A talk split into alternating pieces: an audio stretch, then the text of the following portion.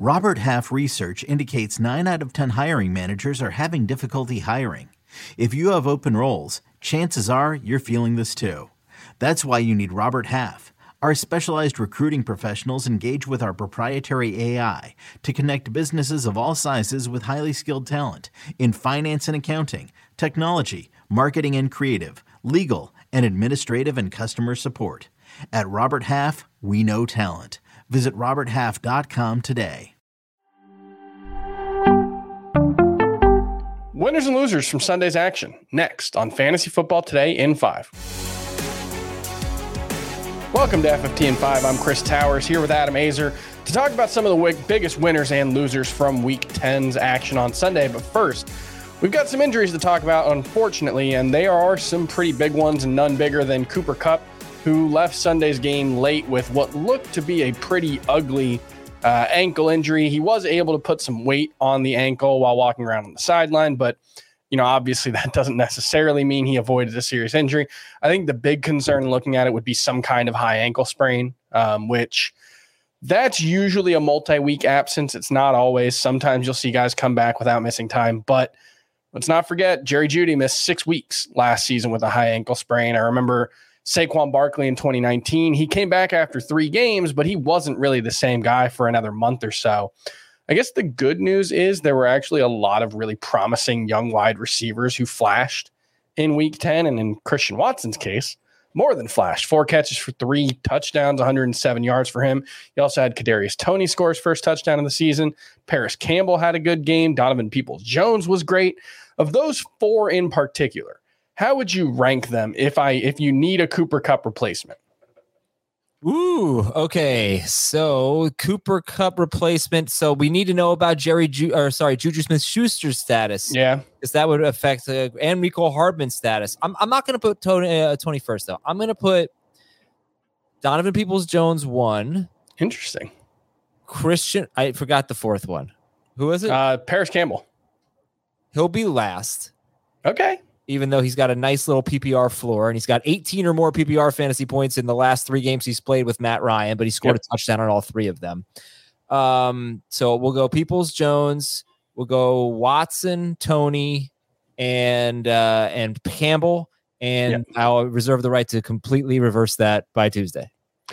That makes sense. Yeah, I, I think if you needed one to start for next week, I might feel most comfortable with Paris Campbell, just with that P P R floor with Matt Ryan. I think it's thirty-one targets in the last three games that he's played with Matt Ryan. He was a complete non-factor in the Sam Ellinger games, but he's looked pretty good with uh, Matt Ryan. Also, shouts to Matt Ryan for a career-long thirty-nine-yard run today. Maybe the most improbable thing we saw uh, in the entire week.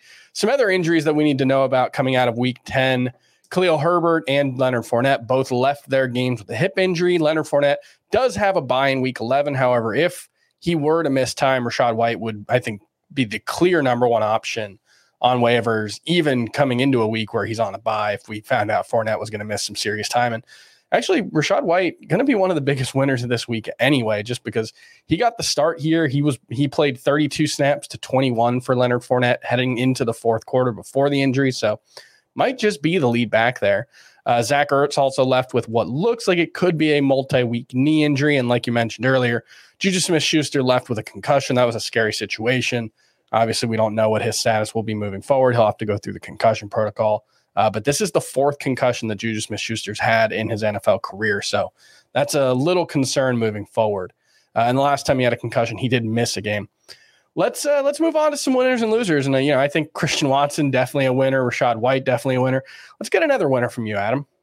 Yeah, I just want to point out with Christian Watson that I think Trevon Diggs was on. Actually, you called this. I, I didn't think this would happen. Trevon Diggs was on Allen Lazard a lot more than I anticipated. So I think that opened up the, the door for Watson. But he's definitely a winner. Jeff Wilson is a huge winner. They're going into a bye, but he's clearly got to be the running back that you're starting for the Dolphins. They have such an explosive offense that these guys are going to probably outperform your typical touchdown expectations. But Wilson is definitely a winner. Very encouraged about that. So that'd be one place I'd start.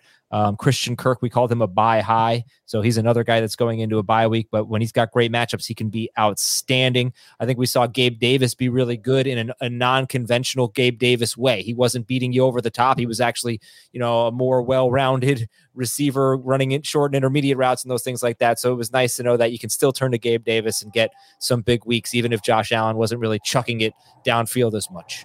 All right, let's talk about some losers. And I think the, the biggest one might be Clyde Edwards-Helaire, who played four snaps. I don't think he was hurt. I haven't seen anything on that.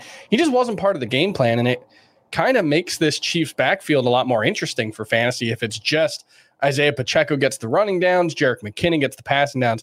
That's a lot better than this three-way mix that we've had. But who's another loser for you?